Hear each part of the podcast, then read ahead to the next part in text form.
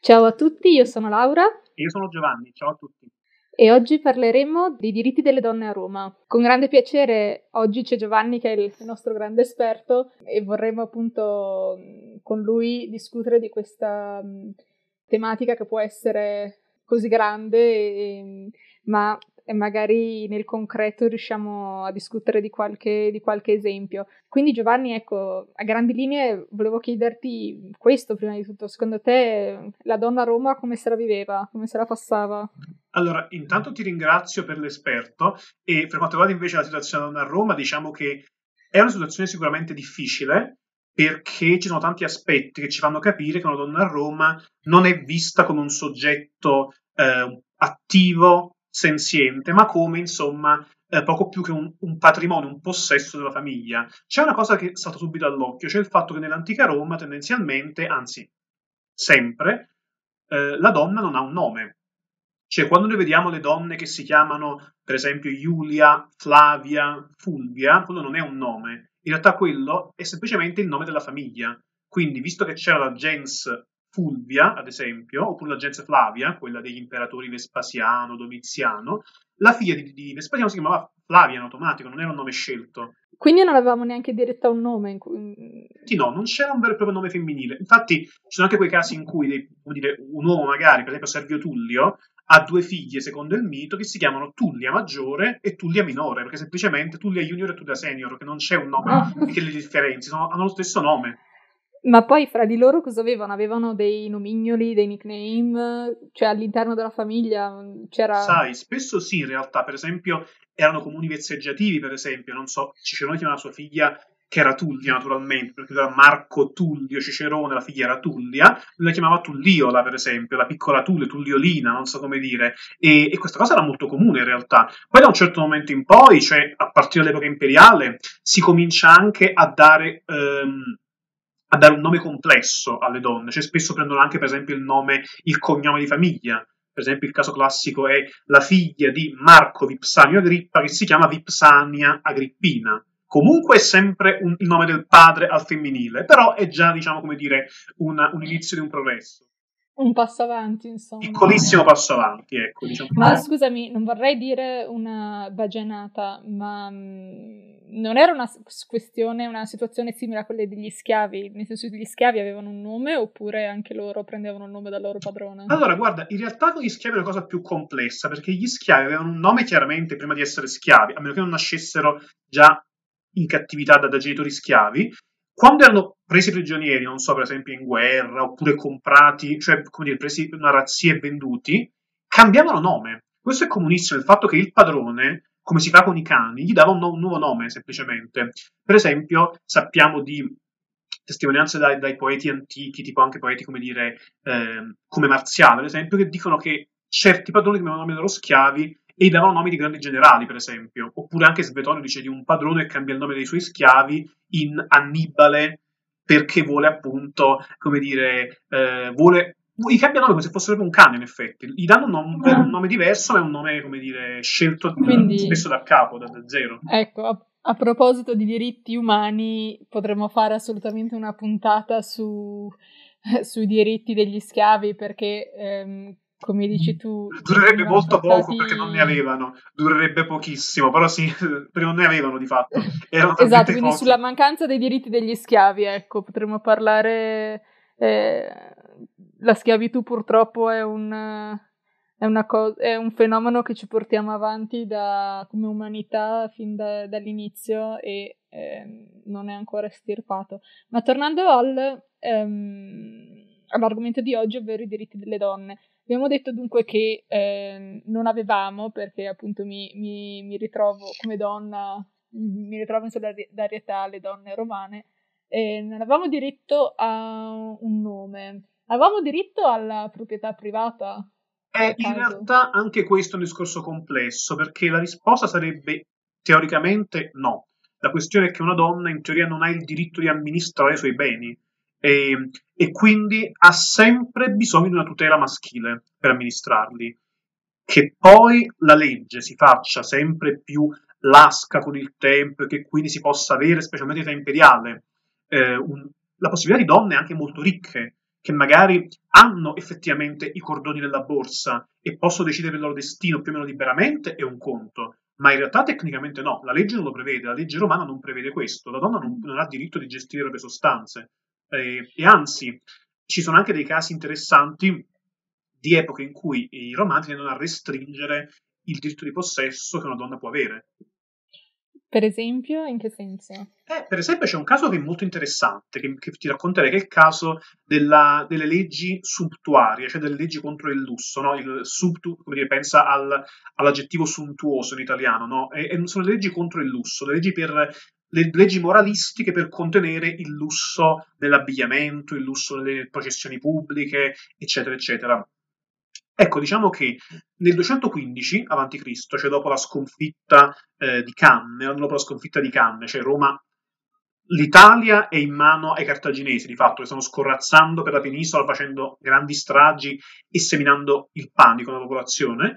Eh, sconfiggono i Romani nella battaglia di Canne, oggi in Puglia, ehm, e di fatto Roma si trova un attimo, come dire, sbigottita, perché rischia di perdere tutto il suo impero, il suo controllo sull'Italia.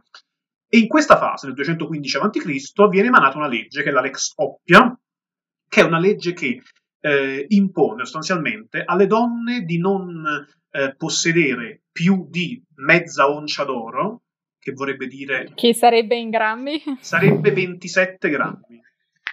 Addirittura, wow, un'oncia, ok, va bene. Che per esempio impone che, vadano, che abbiano un abito unico, che non possono andare vestite con gli abiti di colori diversi, ma che abbiano una sorta di divisa essenzialmente.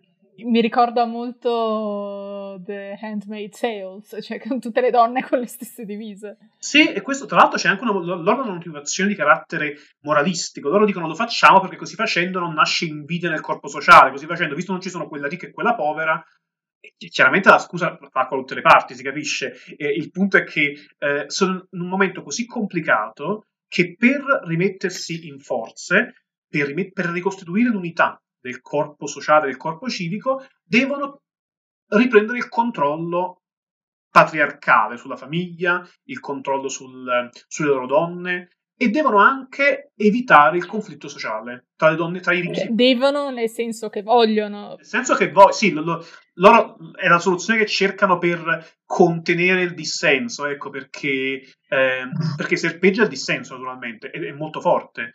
E, e Mentre sul patriarcato siamo tutti d'accordo, insomma, cioè allora era una cosa che univa. Ma d'altronde, guarda, io penso ogni volta che le cose vanno un po' male, diciamoci la verità, quando le cose vanno un po' male in economia, eh, qualunque cosa succeda, c'è sempre un ritorno un po' di questa, della reazione, no? un ritorno un po' del conservatorismo più, più estremo, quindi negare i diritti agli altri ogni volta che le cose vanno un po' male. Sì, però mi chiedo appunto eh, perché fossero un'altra volta le donne a dover vestirsi tutte uguali, non gli uomini, cioè c'è un un, una diminuzione dei diritti della donna. Non, non, mi sembra abbiano impedito agli uomini di possedere ricchezze o di vestirsi come volevano, oppure anche queste leggi erano fatte anche per loro. Guarda, in realtà la risposta è sì, da una parte, cioè il fatto che i, i diritti delle donne interessavano meno, essenzialmente, erano più vistosi, ma interessavano meno, perché il romano è tendenzialmente maschilista e patriarcale, c'è anche il fatto che un uomo romano non si veste come una donna romana. La donna romana può indossare abiti molto più preziosi di un uomo, tendenzialmente, in genere. La donna, la donna ha diritto ad abiti più eleganti e la donna indossa l'oro, mette l'oro addosso, l'uomo tendenzialmente no. Quindi c'è il fatto che la donna in giro con l'oro si vede, l'uomo in giro con l'oro addosso non si vede quasi mai. Quindi c'è un fatto di, di come dire, c'è un, um, c'è un pregiudizio e c'è il fatto che loro dicano ah ma vedi queste, come dire, queste qui che vanno in giro vestite d'oro mentre qui i nostri ragazzi muoiono è chiaramente un, una cosa che, so, che, che, è un istinto che nasce nel, nella pancia proprio e che, e che loro cercano di contenere Certo, ma mi ricordo appunto quando durante la guerra le donne dovevano dare la propria fede eh, perché... L'oro per la patria. Per, eh, esatto, l'oro per la patria. E c'è anche quello, c'è anche il fatto che loro devono fare questo perché devono dimostrare di essere, eh, di essere veramente allineate, di essere frugali, devono dimostrare che loro sono con i loro uomini al fronte, che ci tengono a essere, eh, a, non mostrare troppa ricchezza. C'è anche questo intento qui, c'è anche il fatto che in teoria si vuole impedire loro di mostrarsi troppo agghindate eh, in giro, di provocare questo è quello che dicono loro, chiaramente, ci tengo a dire, non è quello che penso io, di provocare il, insofferenza del popolo che sta combattendo. Ma um, le donne come l'hanno presa questa, um, questa legge? L'hanno, cioè nel tempo è stata una cosa che comunque hanno dovuto accettare eh, zitte e buone oppure c'è stata qualche forma di, di protesta o, o, cioè, la mia domanda è c'era anche lo spazio per qualche forma di protesta nel senso che o non, non era prevista? Allora, mi piace che tu abbia detto zitte, zitte buone citando una canzone che pochi giorni fa ha vinto il Festival di Sanremo. No, però a parte questa cosa, eh, ma a parte questo che interessa solo me, ehm, o, o, forse non solo me, però vabbè, ehm, in realtà all'inizio loro non reagiscono, ma, per, ma perché in quel momento Roma è impegnata sul serio nella guerra. Loro non, in quel momento lì, le donne eh, sono. È vero che hanno una relativa indipendenza, perché gli uomini sono al fronte in genere. Quindi relativamente diciamo che c'è una possibilità di manovra per loro nell'ambito privato. Sul momento, visto che i maschi non ci sono, loro eh, hanno il potere sulle loro case, tra virgolette, ma loro non reagiscono al momento perché sanno che loro, la loro città è impegnata sul serio in una guerra che potrebbero perdere, perché Annibale è arrivato davanti alle porte di Roma e c'è il rischio concretissimo che Annibale riesca a prendere Roma.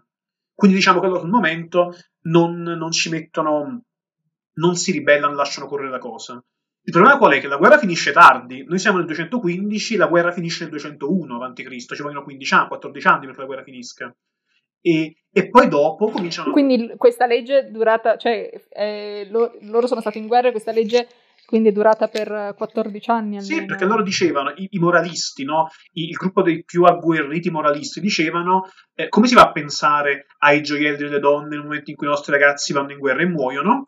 E davanti a questa critica non c'era neanche la possibilità di discuterne dell'abrogazione di una legge che era ingiusta, non se ne poteva neanche discutere, anche perché tra l'altro, cosa non ho detto prima, ma la devo dire adesso, eh, la legge tra l'altro, questo lo dice Tito Livio nella storia di Roma, eh, impediva alle donne, per esempio, di andare in carrozza a Roma, di girare in carrozza a Roma o in, un ra- o in altre città.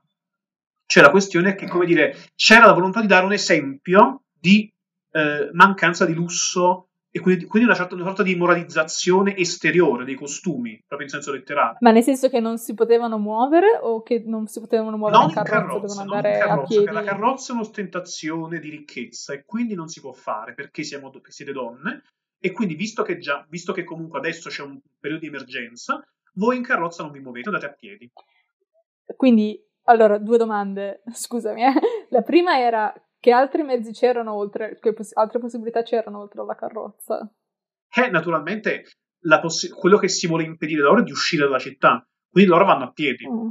La... Quindi loro potevano andare solo a piedi, ovviamente a piedi arrivi fino a un certo punto. Esattamente, non, non, esattamente. devono rimanere nel, nel, nel raggio di una zona che sia quella di casa loro non posso andare. Quindi zona rossa, tipo zona rossa e zona arancione. Sì, sì, è un modo per dire non puoi, non puoi uscire di casa tua troppo spesso o fare cose, cose strane, tipo andare un po' più lontano a trovare okay. un'amica che abita lontano. Non si può fare. Ok. Devi stare Mentre gli uomini lo potevano fare, potevano prendere le carrozze. Ah, certo, perché, perché c'è la guerra. Quindi loro in teoria possono muoversi come vogliono. Ma quelli che non andavano in guerra potevano comunque muoversi. Eh, il fatto è che non c'è la possibilità, non si può parlare di chi non va in guerra, sono gli anziani tendenzialmente, sono le persone Sì, sì, intendo gli anziani. I, I, ragazzini, sì, loro tranquillamente, le donne non possono farlo. Le donne okay. non possono farlo. Però l'anziano maschio la carrozza la può prendere uguale, può muoversi. Può prenderla. Quindi le donne per 15 anni in casa? No, per 15 per 20, perché poi alla fine ah, finisce la guerra, ma ne comincia un'altra. Perché quel periodo lì in cui veramente Roma eh, è impegnata in una serie di guerre, se le cerca, un po' se le cerca, un po' ce la tirano dentro, una serie di guerre per il dominio del Mediterraneo. Quindi prima c'è la guerra contro Cartagine e Roma vince. E uno pensa, vabbè, adesso allentiamo un po' le briglie. No, comincia un'altra guerra. Ed è la guerra contro la Macedonia. Quindi comincia la guerra contro Filippo V di Macedonia e sono altri quattro anni di guerra. Poi, a un certo punto, una volta che Roma ha sconfitto anche Filippo V di Macedonia, siamo nel 195 a.C., a quel punto si propone davvero di abrogare la legge, perché non ha più senso tenerla in vita. Ma chi è che la propone di abrogarla? Allora, a proporre, la, a fare la proposta sono due tribuni della plebe, sono Marco Fundanio e Lucio Valerio. Sono due tribuni della plebe, appunto. Che ci piacciono, che ci piacciono. Fanno simpatia, sono, sono, sono, sono no, eh, domanda, domanda, ovvia, ovviamente sono due maschi perché le donne non potevano ricoprire... Eh, cariche pubbliche? Certo, non, certo, che no, non potevano ricoprirle, ma guarda, dico una cosa che in realtà può sembrare, eh, come dire, paradossale, ma in realtà nei, nei, nei regimi politici a carattere democratico o oligarchico, oligarchico come, come la Repubblica Romana, le donne stanno in condizioni pessime in genere, perché quando governano delle famiglie di aristocratici le donne non possono quasi mai dire la loro, la, la loro parola, insomma.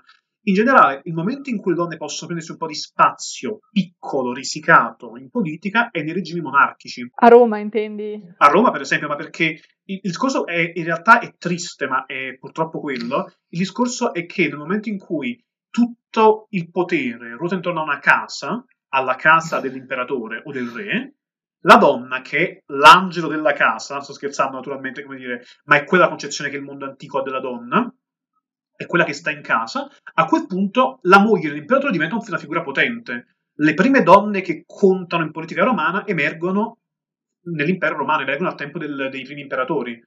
Qualche nome di qualche donna che... C'è la, la potentissima Livia, la moglie di Augusto, che è ricordata come una delle figure più potenti, è ricordata un po' come, come, come veramente come la controparte di Augusto. Lei ha, ha, l'ha proprio diretto in certi casi e lei tra l'altro aveva un figlio aveva due figli in realtà, eh, che non erano in successione per diventare eredi di Augusto, e lei è riuscita a portarne uno sul trono, a far fuori tutti, suoi, tutti gli altri pretendenti al trono. Lei stata.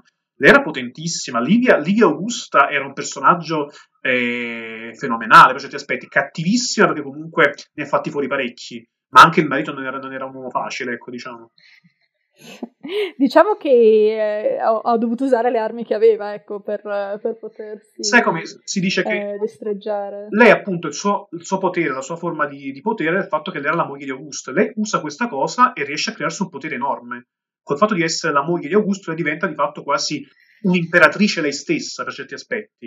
Ed è una cosa che ci mm. colpisce tanto in realtà, perché, perché in realtà poi, anche negli anni successivi, tutte le donne che riescono a, a ritagliarsi spazi di potere anche grandi a volte sono in generale le mogli o le, le figlie degli imperatori.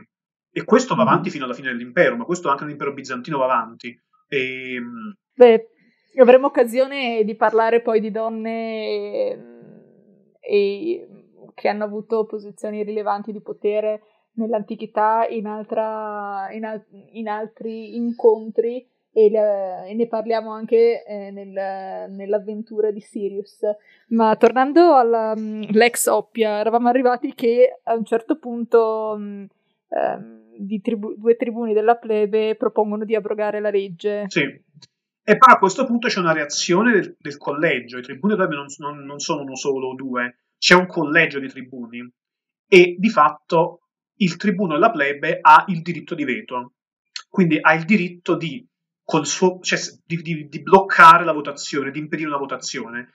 E ci sono due tribuni della plebe, che sono due fratelli peraltro, sono Marco e Publio Bruto, due fratelli, i due, i due bruti appunto, che invece dicono loro difendono la legge, loro difendono la legge perché la legge per loro è giusta, per loro la legge è sana, è morale, e quindi loro fanno opposizione. E questo crea il caos, questo crea un vero caos perché per la prima volta, ora che Roma sta messa bene, che le cose si mettono a posto, che l'economia riprende, che l'impero si è allargato, che arrivano soldi, tantissimi soldi dalle, dalle, dalle regioni conquistate, le donne si ribellano. Stavolta. Ma scusami, questo Marco Brutto è quello che poi ha ucciso Giulio Cesare? No, siamo 200 anni prima, cioè 150 ah, anni prima. Okay, no, no. È un antenato. Come si chiamava questo Brutto? È un antenato, è un antenato.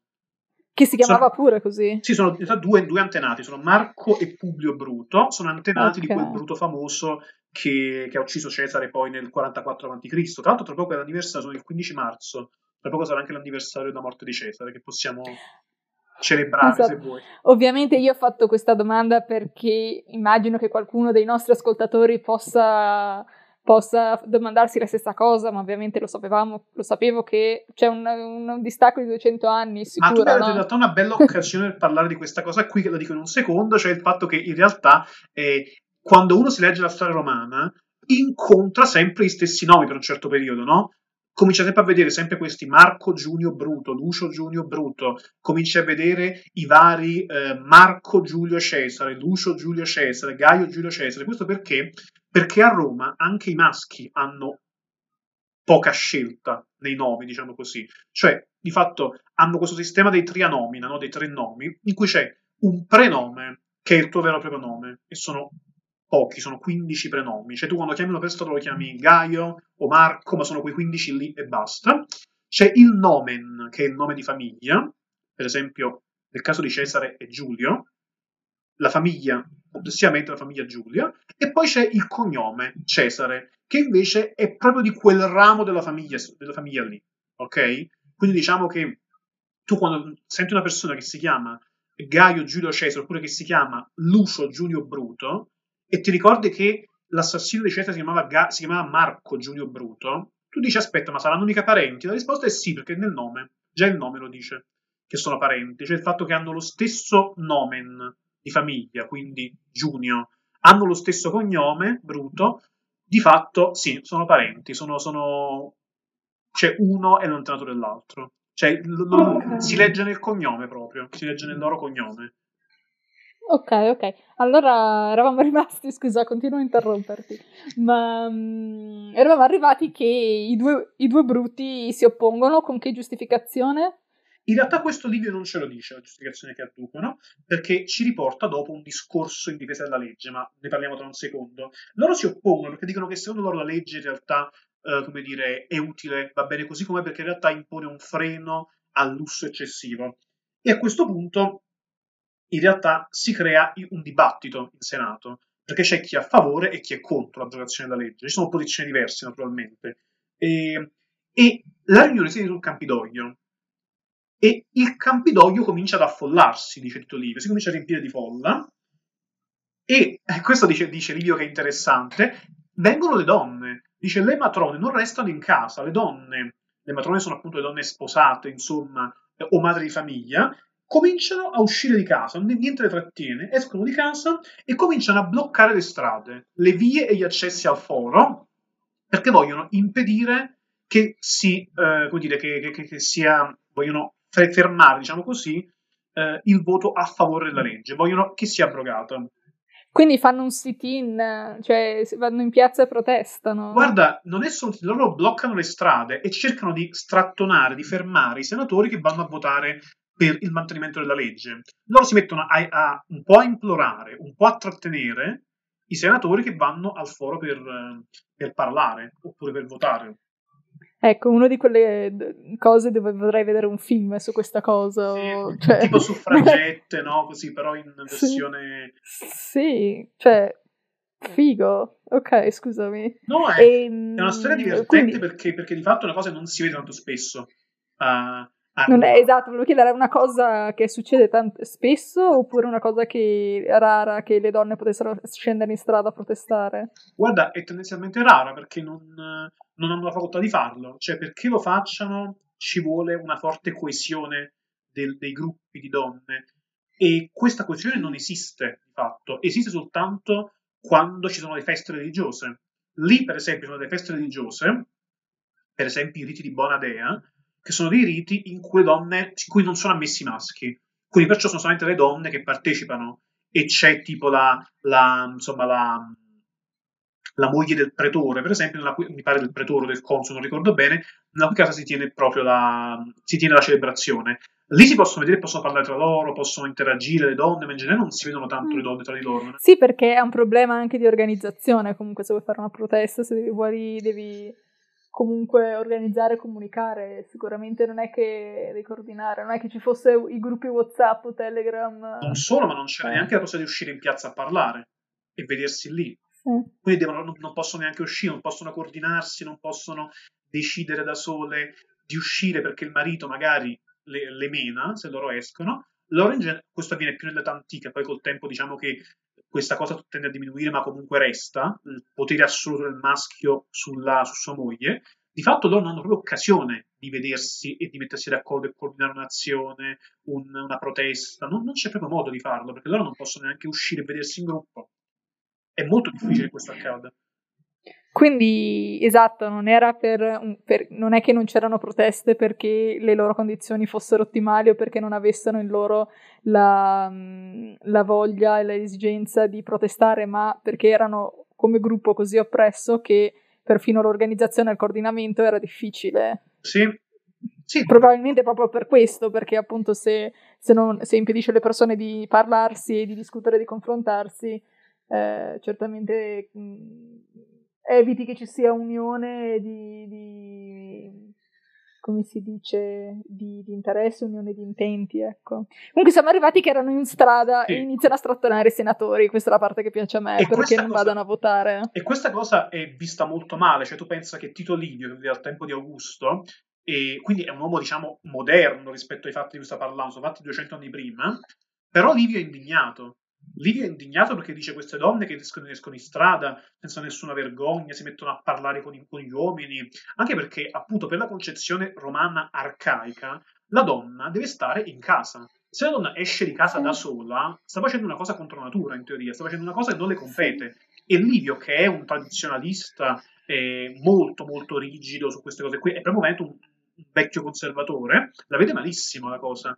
E ne parla sì. molto male, infatti. Mi piacerebbe dire che sono passati duemila anni e sono concetti assolutamente eh, stranieri e che non sentiamo, però purtroppo vedo che eh, ci sono, sono, questioni, cioè questa indignazione eh, la rivedo anche oggi. A Livio direi indignati, indignati, cioè, poi ti fa, cioè, poi ti passa anche. Purtroppo è verissimo, purtroppo sono cose che che ancora adesso molti pensano, oppure magari credono di non pensare, ma in realtà fanno parte del modo in cui sono cresciuti e del modo in cui ancora si rapportano all'elemento femminile. In realtà eh, Livio lo dice chiaramente perché Livio appunto è un, è, un, è un, vecchio conservatore e si permette di dirlo. E Livio dice questa cosa qui in realtà è una cosa che non gli fa piacere. E anzi, chi è che va in Senato e si mette a difendere la Lex Oppia? Ci va uno degli eroi di Tito Livio, cioè Marco Porcio Catone, il famoso Catone il censore, no? Che all'epoca non era ancora censore. Che ansia Catone il censore, cioè eh, due palle. Esattamente. Qualsiasi cosa.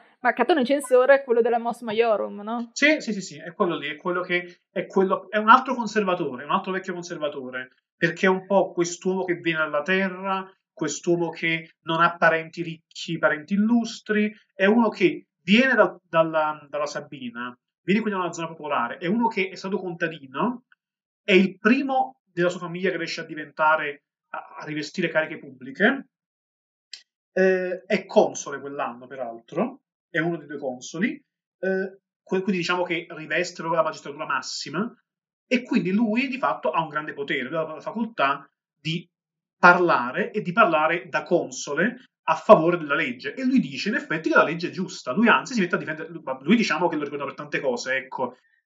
Diciamo che ce lo aspettavamo da lui, ecco. Eh, sai, in quest'epoca qua ancora no, perché era ancora agli inizi della carriera, ecco, aveva ancora, credo avesse 40 anni, poi diventerà, non è ancora il censore, lo diventerà dopo, dopo qualche anno il censore, ancora non è il censore, quindi okay. diciamo che è ancora, tra virgolette, giovane, non è ancora diventato il catone che conosciamo già per essere insomma questo vecchio iperconservatore, reazionario, anti, come dire, anti, come si dice, eh, misogino, eh, anti-greco, anti-ellenista. Lui odiava anche naturalmente gli stranieri, i greci, odiava i filosofi, sappiamo. Sì, diciamo che Catone uguale mai una gioia comunque. Cioè... Ma, ma, per gli altri soprattutto, che dovevano starselo a sentire, specialmente.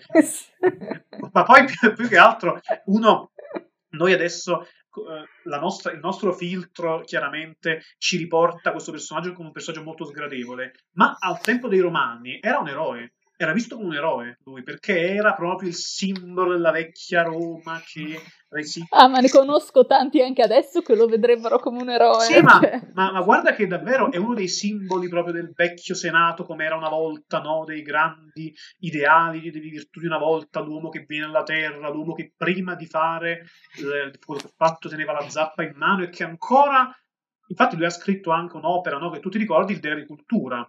Si sì. scrive un manuale di coltivazione dei campi, che sì. eh, scrive anche, perché lui è convinto, questa cosa mi fa un po' ridere, perché fa pensare a dei paralleli contemporanei, lui per esempio scrive anche un'opera, varie opere in realtà, di argomento storico, ma anche di argomento, di, vari, di vari argomenti di, di, di, cultura generale, ecco, dalla medicina in poi, eh, per il figlio, perché lui non si fida dei maestri, non si fida dei maestri che sono principalmente greci, Cioè, era un negazionista. Non solo un negazionista. Io, io, penso anche un po' se posso fare un nome a Briatore che dice che il figlio dice non lo mando all'università, gli insegno io le cose, no? Dice perché ne so più di loro, dei professoroni, no? Come si diceva. E lui ne sa più dei professoroni e dice no, ne so più di loro, io lo insegno io quello che, quello che conta davvero.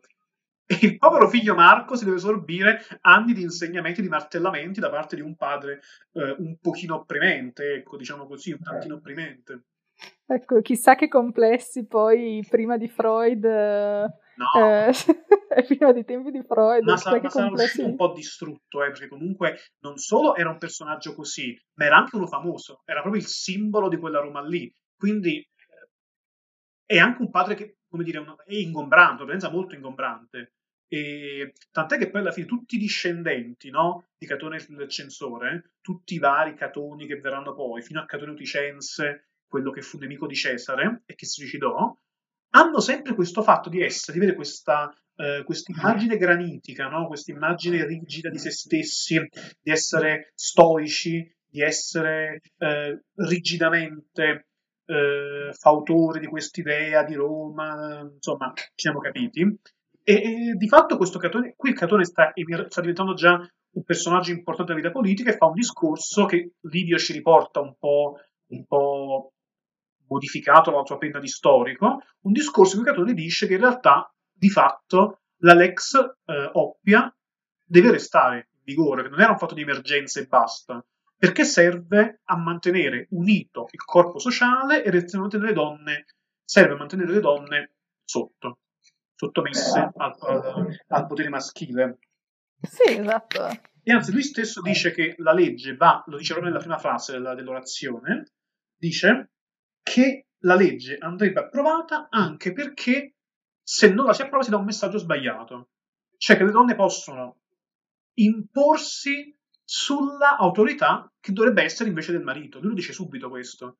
Dice passa un messaggio sbagliato, cioè che la donna può comandare lei, può decidere lei cosa fare, insomma, e se le leggi vengono approvate o meno. Donne che non sono manco... Non sia mai... Eh no, perché non è in Senato. Sacrilegio. Esattamente, dice lei non conta perché lei non è un soggetto giuridico. Quindi perciò no, lei non, non può decidere. E lui così la pensa. Lui fa un discorso che peraltro è bello lungo e il fatto che sia bello lungo, che occupa veramente... Eh, ti dico, occupa 20 pagine... No, sì, 15 pagine di testo per un discorso di Catone, cosa significa? Significa che il Livio lo condivide, che il Livio ci tiene a farcelo, farcelo sentire, perché se fa un discorso così lungo e Livio si lo modifica un po', ma ce lo riporta per intero, è perché Livio di base condivide queste parole, pensa che sia giusto così, pensa che effettivamente queste si montano un po' la testa. Adesso pensano di poter, di poter venire in Senato, qui occupare, eh, dire, occupare le, le, le strade, non farci passare, rivolgersi ai senatori parlando come se, come se, fossero loro pari, quando invece non lo sono perché sono donne, dice Livio. Stiamo parlando di Tito Livio, no? Tito Livio, sì.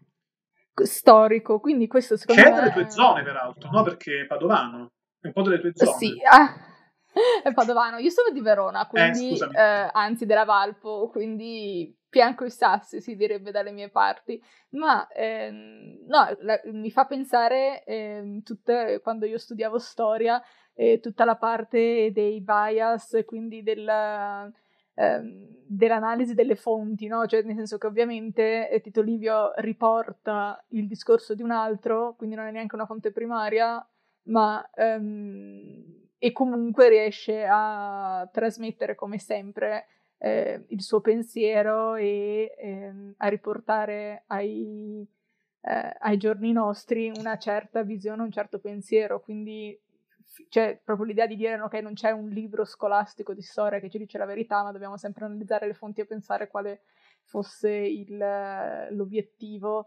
eh, di chi lo stava scrivendo quelle cose, cioè super interessante. Ma è questo perché eh, al tempo, cioè perché nell'antichità, ma questo in realtà è un concetto che nasce solo tardi, nasce, la, nasce nel nostro tempo, L'idea di obiettività storica è una cosa che già è abbastanza complicato da recepire, anche da concepire di essere obiettivi storicamente.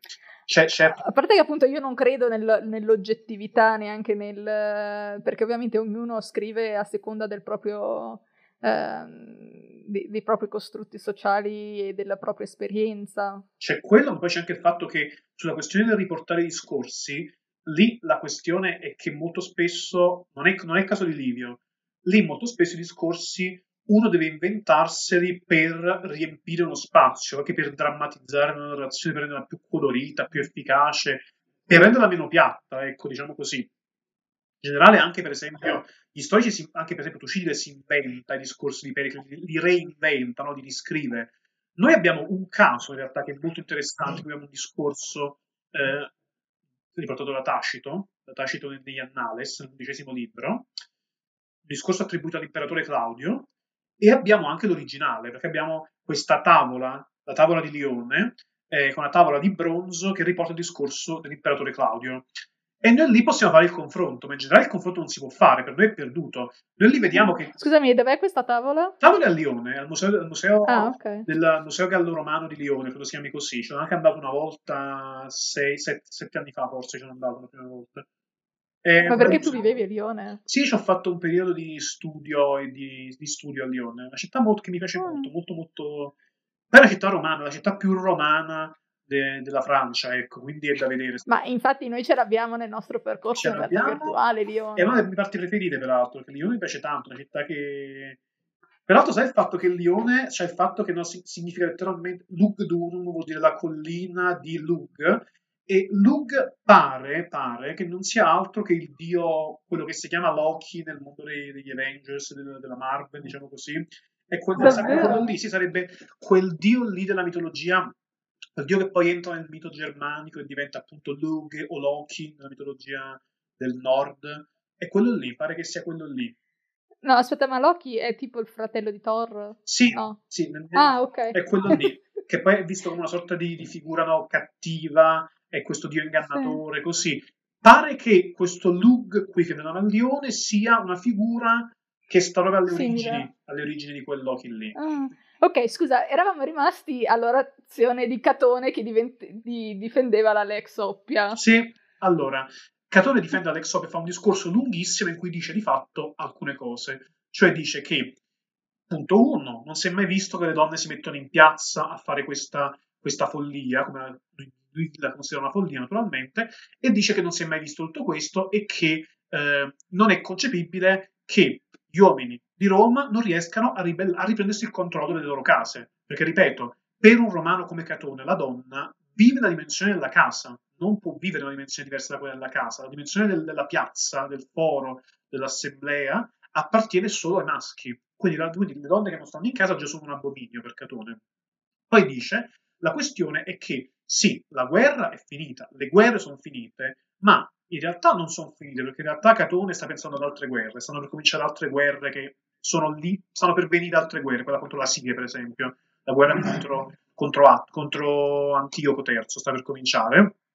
E lui dice in realtà che il fatto che le donne possano ostentare questo lusso, possano indossare abiti sgargianti, magari tinti con colori vari, le tinture costano tanto, e il fatto che possano indossare oro, girare in carrozza, crea invidia sociale, crea contrasto tra i ricchi e i poveri, perché le donne sono viste come, eh, come elementi inutili, sono viste come elementi appunto di peso, e se si vestono così ostentatamente in maniera così sfarzosa, crea un'invidia.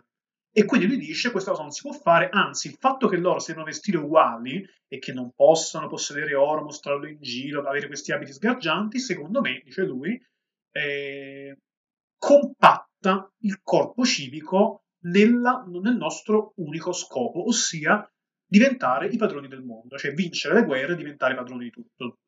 Comunque devo dire che da duemila anni a questa parte le varie scuse, i vari discorsi o seghe mentali che il patriarcato e, e i maschilisti eh, riescono ad imbastire per eh, opprimere le donne, io rimango, devo dire, ogni tanto stupita, cioè c'è della creatività, ecco. Uh, o forse no, perché alla fine da 2000 anni sono, cioè, più, sono, i discorsi sono sempre quelli alla fine. Sì, sì, certo. No, vuoi la Lexopia per, eh, non, per la, perché non vengano fuori i contrasti fra ricchi e poveri e perché pensi a, alla stabilità sociale? come no? E poi appunto a un certo punto Tito Livio riporta anche il discorso di risposta, no? il discorso del, del, tribuno Valerio che invece si oppone alla... che dice che anzi che è favorevole all'abrogazione della legge, Lucio Valerio. Riporta, Vai Valerio, sei tutto noi. Riporta questo discorso di, di Lucio Valerio ehm, con esempi storici come si faceva quello che ci interessa di più è riportare la seduta assembleare, che poi in realtà è, è interessante, si può leggere appunto nel libro, eh, nel libro 34 della storia di, di Roma di, di Livio. Eh, ma quello che è più interessante è il fatto che a un certo punto eh, le donne preoccupate da questa assemblea, da questi discorsi che stanno facendo, preoccupate del fatto che davvero sentono il rischio concreto che la legge non sia abrogata e che quindi i loro diritti siano ancora più repressi, ristretti, occupano la casa dei bruti, occupano la, casa del, la loro casa, il loro, il loro palazzo. Loro proprio occupano. No, vabbè, tipo gli squattano la casa. Sì, cioè, loro la occupano, restano lì e, impedi- e non escono fino a quando non, loro non promettono di ritirare il loro veto.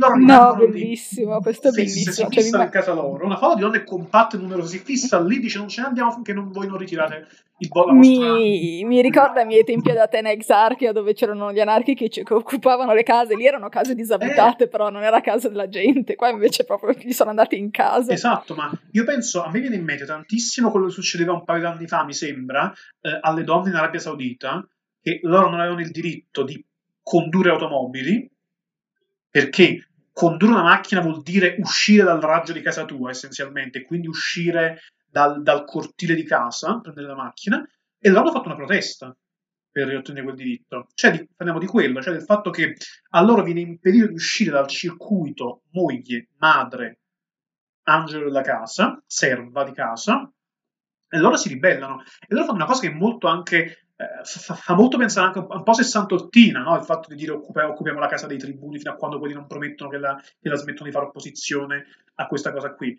È una sconfitta di Catone, se vogliamo, una grande sconfitta di Catone il censore, non è ancora il censore, ma ok, è una grande sconfitta del politico forse più, più in vista, a parte Scipione africano, uno dei politici più dei politici emergenti più importanti e su questa cosa qui lui perde perché ha tutto il corpo delle donne unito che si schiera contro, contro, cioè che si è a, cioè, a favore dell'abrogazione della legge della Lex Oppia.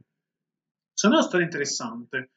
No, è super, fo- cioè, super figo, secondo me, come storia e mm, di ispirazione, di modello, e perché anche per, per, me e per chi come me, eh, donna, appunto, eh, perché purtroppo non è che le cose e queste cose siano finite duemila anni fa, ma eh, le viviamo ogni giorno. Non quindi... finiranno forse neanche domani, ci vorrà un po' di tempo forse, perché sono... Cioè, lo dico pessimisticamente, perché mi sembra sia una mentalità molto diffusa e radicata, anche, anche, anche da noi, ecco, anche in Italia. Sì, sì, no, infatti proprio partendo da qui, però ecco, come da tradizione le donne si sono opposte all'ex Oppia, ehm, abbiamo festeggiato da poco no, il, i vari anniversari della legge per l'aborto, la legge per il divorzio e, e ancora qui siamo ancora qui a protestare per le stesse cose, cioè per... Uh, per ehm, che non ci vengano cancellati questi diritti. E, ecco, vabbè, ehm, non, non, ne, non, parlo, non, non, mi, mi dilungo a parlare del, delle mie incazzature rispetto alle, ai diritti delle donne o alla mancanza di diritti delle donne attuali, ma mi concent- concentriamoci su quelle passate. Beh, ehm, Giovanni, ti ringrazio per questo mh, mm, bellissimo, interessantissimo, come al solito, mm, cioè tipo levissima, purissima Bellissimo, interessantissimo, fighissimo approfondimento. Sì, io ti ringrazio, e... è stata una bellissima conversazione, mi ha fatto anche molto piacere parlare di questi temi e scoprire che in realtà eh, sono cose che ci riguardano da vicino, anche se sono cose che questa, questa, è proprietà arcaica romana, tu pensi, sono 2200 e passa anni fa e ci riguardano tantissimo, ci insegnano qualcosa, sì. mi fa piacere parlarne, anzi, molto piacere.